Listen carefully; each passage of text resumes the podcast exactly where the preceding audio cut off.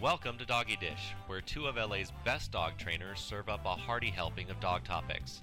At the end of this podcast, we'll provide information on how to contact our trainers. And now, here they are.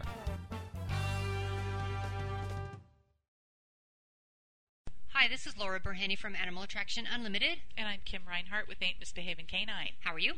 I'm good, thank you. Good. And today we're going to talk about. Second dog syndrome and a little bit of jealousy, Okay. Which So- is which is a, Go ahead. uh, one of your favorite topics. I understand. no, well, we'll get, which we'll is get into a- that. atypically, Kim has a very very strong opinion on on that. I have. You got to stand for something, Laura. Right, right. So we're talking second dog syndrome, and I, I think this topic started out as one thing, and it has kind of bloomed as we've discussed it. My original thought for second dog syndrome was when you get your first dog, you plan for it usually, and you spend a lot of time training it. You take you take it to training classes. You know, you go, you take it to the park, you walk it, you play frisbee with it, whatever.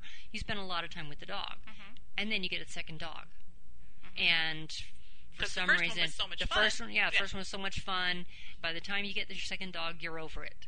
It's like I did all that with the first dog. Now the first dog can train the second dog, Right. and you just leave them together, hoping, thinking that's going to happen. Right. And then you end up, or can end up, disappointed with the second dog. Right. And under the false idea that somehow that second dog is a problem dog. Their first dog was great, but the second dog really has a lot of problems. When in reality, the first dog had a lot of time and effort. You put in the effort, right, exactly. into it, and the second dog was left to try to figure this all out on his own, Right. Which is And- really hard. And dogs don't learn that way. No, They don't. The first dog doesn't go, "Hey, buddy, I'll show you the ropes." right. Oh. Dogs might pick up some of the behaviors of your of your first right. dog. Social facilitation. The Laura and her trainer terms.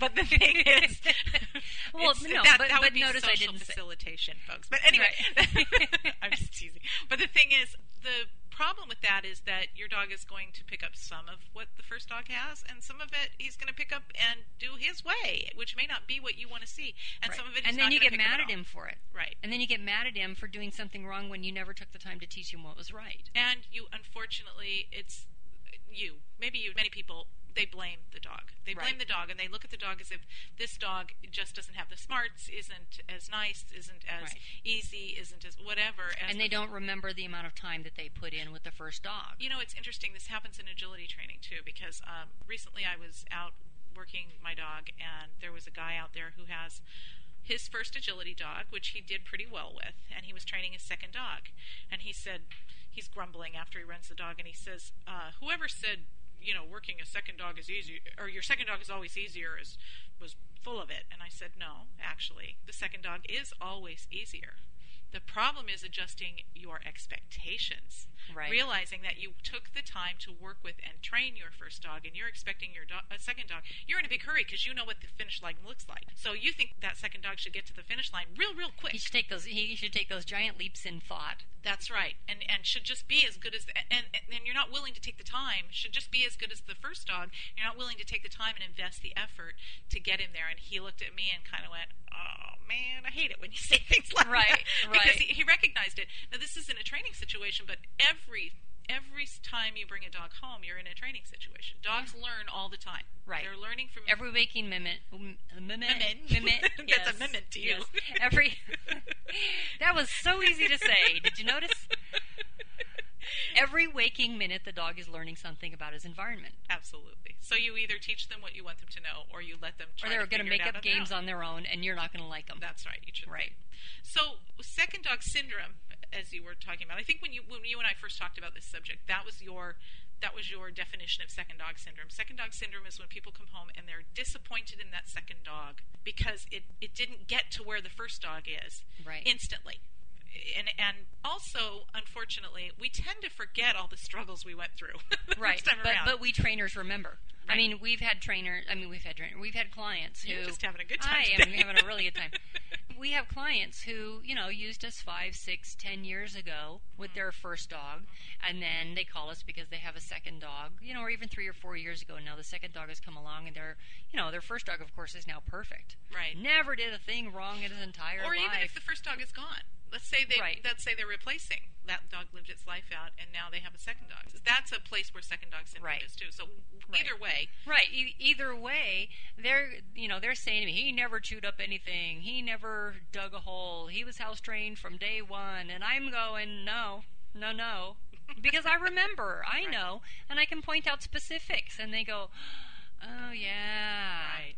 Right. I think once your dog gets to the place that you want them to be, it's really easy and very human. I mean, I just think this is a, natural thing for people to do, and they need reminders. Mm-hmm. But it's it's very natural to forget the struggles that came prior to that, Right. because now we're in this lovely space where everything is really easy and everything goes really well. Right. So that's the specific of, of second dog syndrome. But the other thing that we commonly see with second dogs is oh god, I have a hard time even saying the word.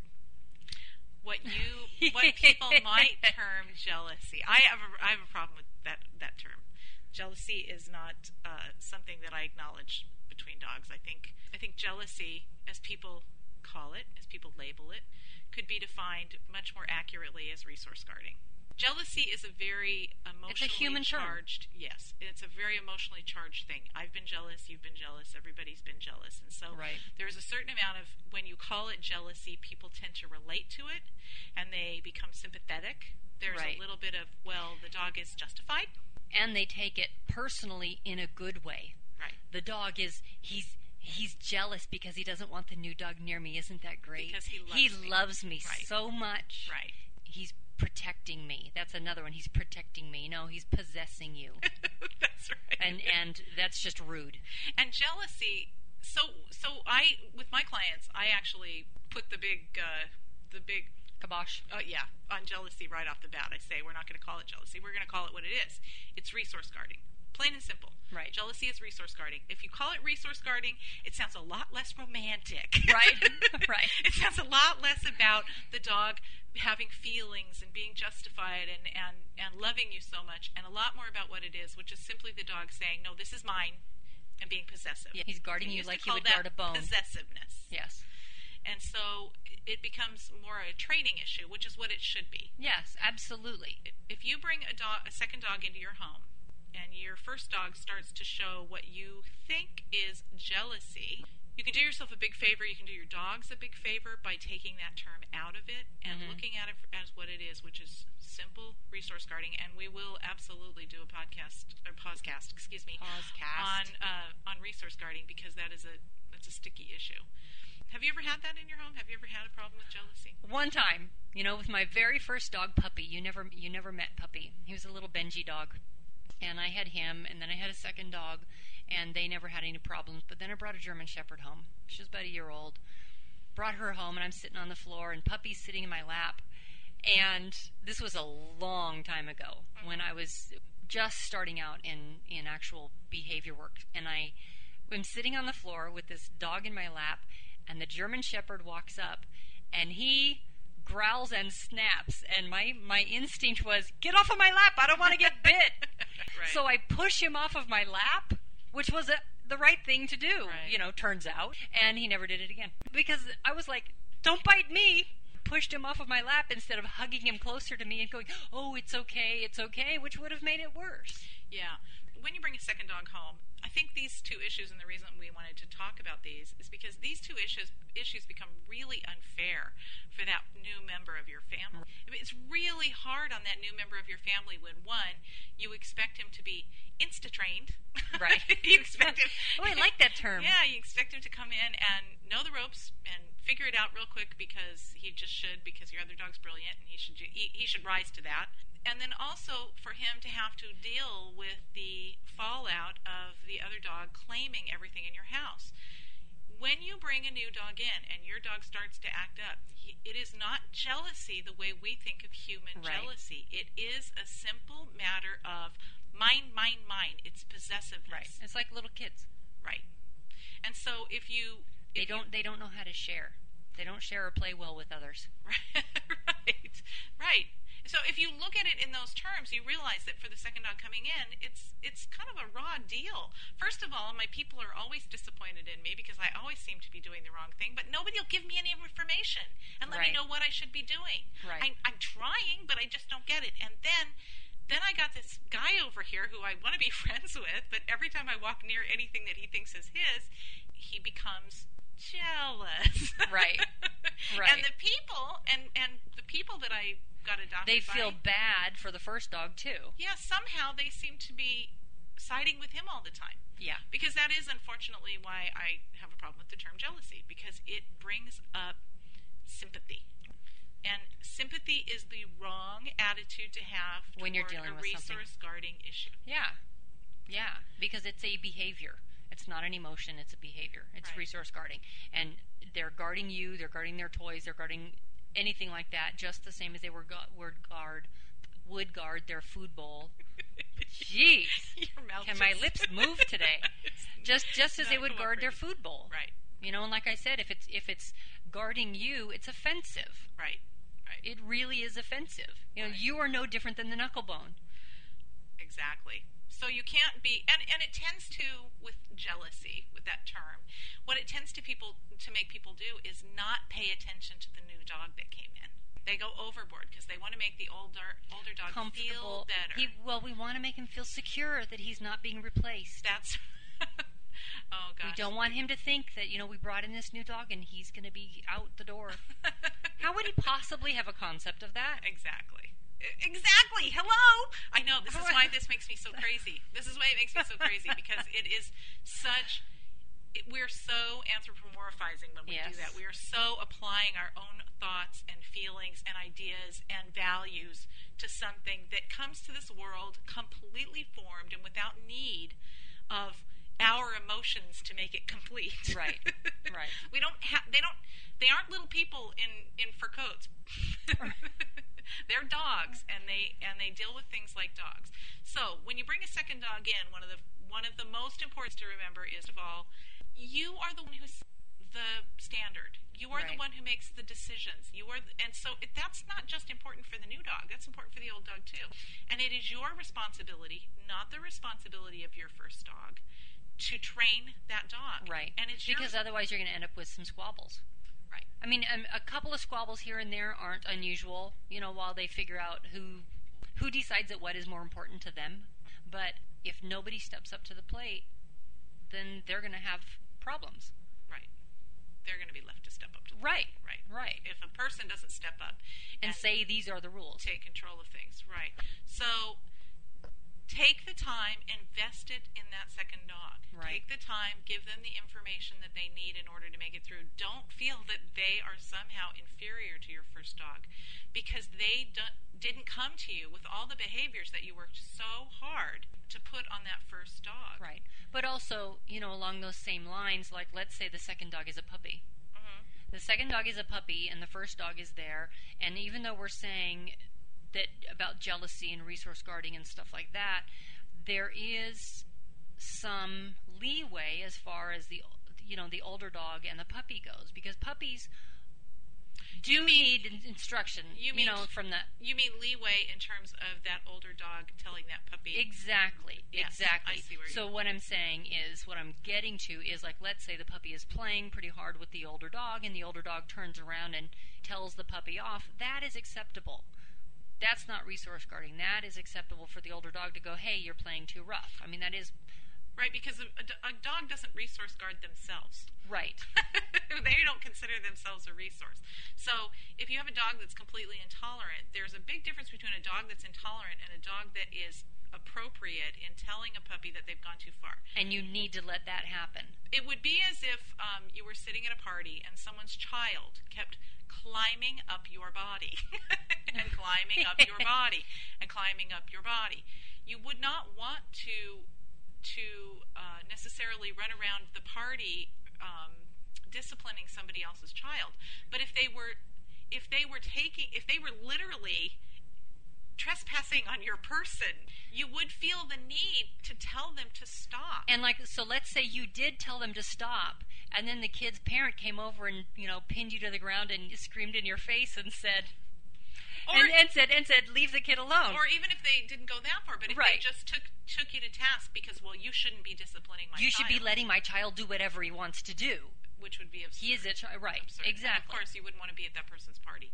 And it's Right. the same thing in this in this situation with the dogs. If you have um, if you've brought a young dog in and you have an older dog, and that older dog also has to set the, the parameters boundaries, and right. the boundaries that he that he's comfortable with. He Right. also has to teach that puppy how to relate to him. Because if he lets him get away with too much now, once the puppy gets bigger, he, the puppy's going to be a bully. Especially if you correct the older dog for correcting the puppy appropriately. Right.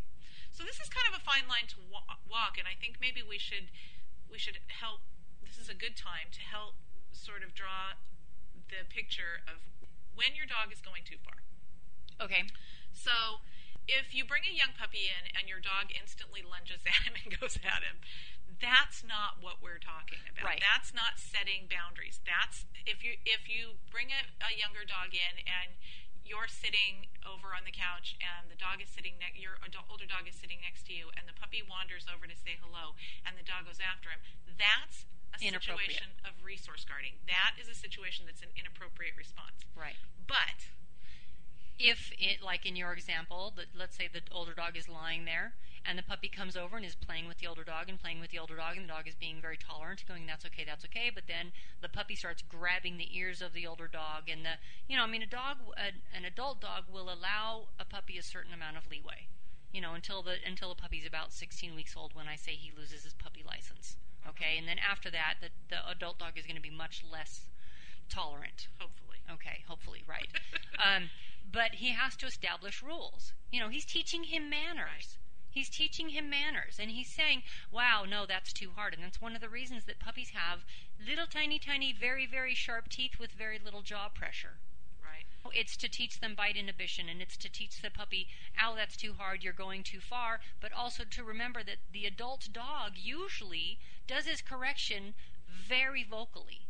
And the It's puppy usually a lot of noise. And sometimes the puppy will scream at the top of his and come running to you. And and that doesn't necessarily mean that your dog went after the puppy. Right. Uh, very often, that's that's just the puppy calling, screaming, "Uncle!" Right. okay, I get I'm it. sorry, I'm sorry. I'm sorry. it Right. doesn't necessarily mean that you have a situation of aggression, and so it's really important that you, as you watch this interaction between your older and your newer dog, or your your resident dog and your new dog, that you watch for signs of the dog being intolerant or just informative.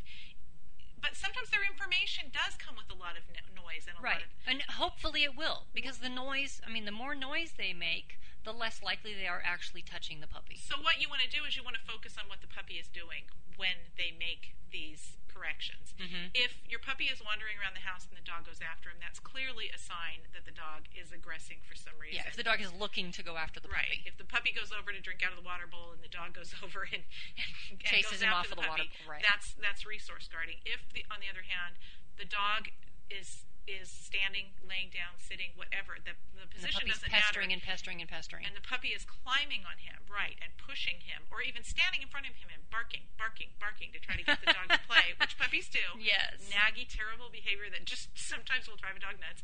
And your dog responds if they lift a lip. Don't tell them no. They're Right. telling they're telling the puppy, don't do that. I don't Right. want that. And they're and they can do it so much better than we can.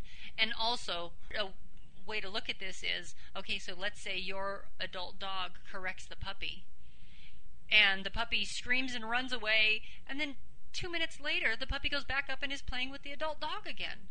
So you know he didn't do any damage. He was just being informational. And by the way, sometimes when you bring a second dog in, this happens a lot actually. I'm, I'm glad I've been trying to hold on to this thought of we've been, we've been talking about other things. I'm glad I remembered. Sometimes when you bring a new, new puppy in, this happens to people that they'll have an older dog, and the dog at first seems miserable, Right. miserable that this new puppy has come in.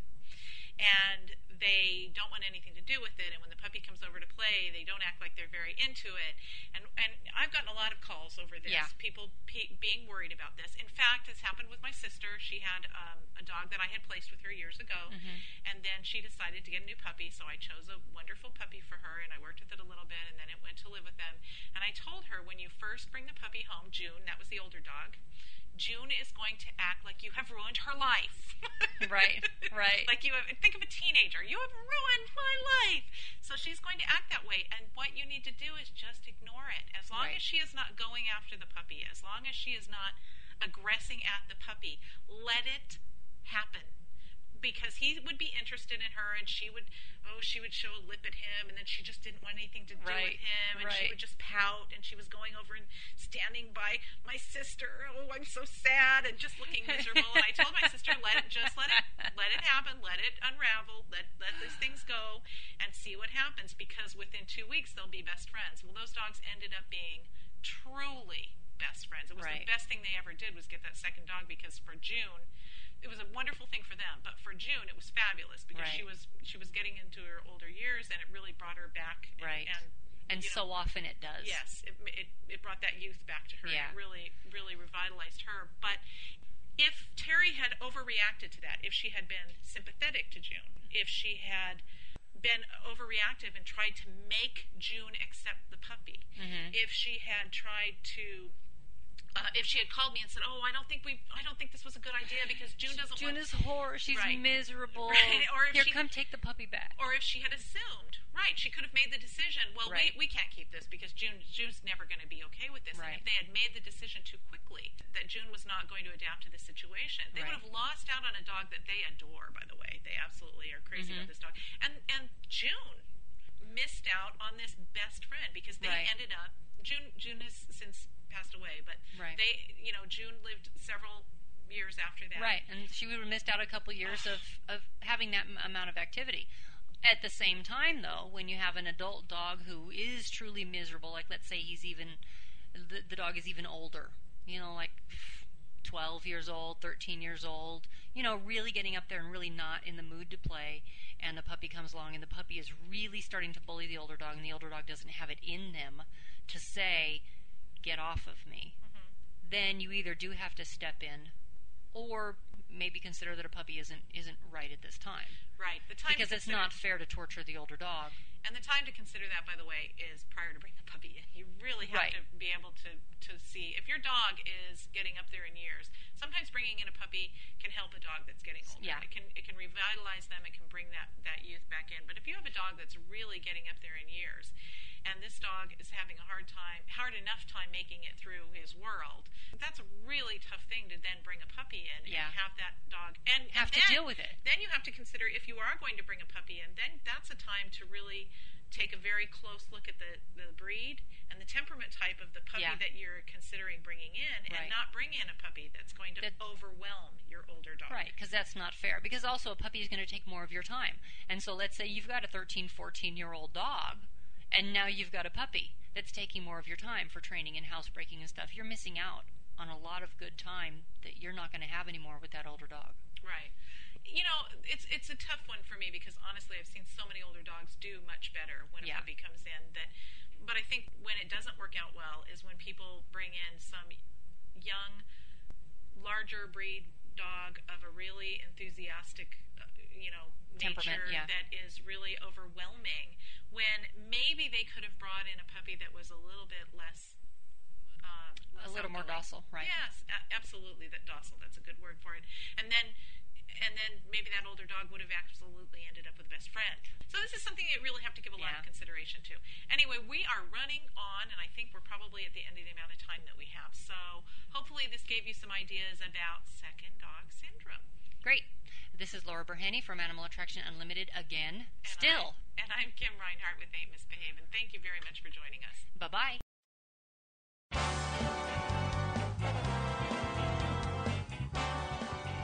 You have been listening to Doggy Dish, a podcast series about dog training and other related issues. To suggest a topic for a future segment, please email us at dogdishtopics at yahoo.com. To learn more about our featured trainers, or if you're interested in training for your own dog and you live in the Los Angeles area, you may contact Laura or Kim directly. To speak with Laura, call 818 800 4818 or visit her website at www.petdogtrainer.com. To speak with Kim, call 818 890 1133 or visit her website at www.beagooddog.com. Thank you for listening.